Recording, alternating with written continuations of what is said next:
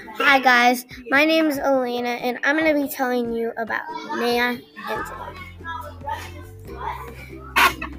Maya Angelou was born on April 4th, 1928. Her house was her house was in Stamps, Arkansas. She when she was 16, she attended the California Labor School.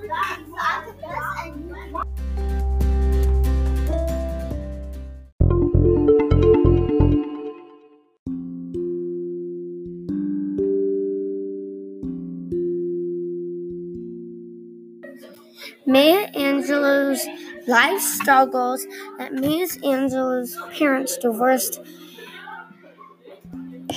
and she was raped at only the age of eight. When she was growing up, she encountered racism, running away, and having a child at the age of 16. May Angelou died at the age of 86.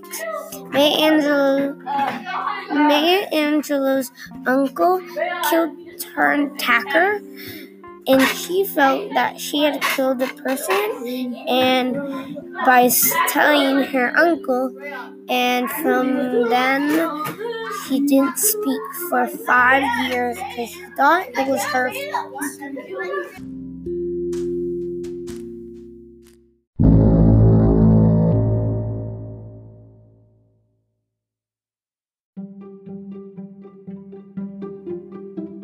Maya Angelou impacted the world because she was a writer and civil rights civil rights activist. She changed the world by fighting for what she believed in and staying po- positive in very, very hard situations.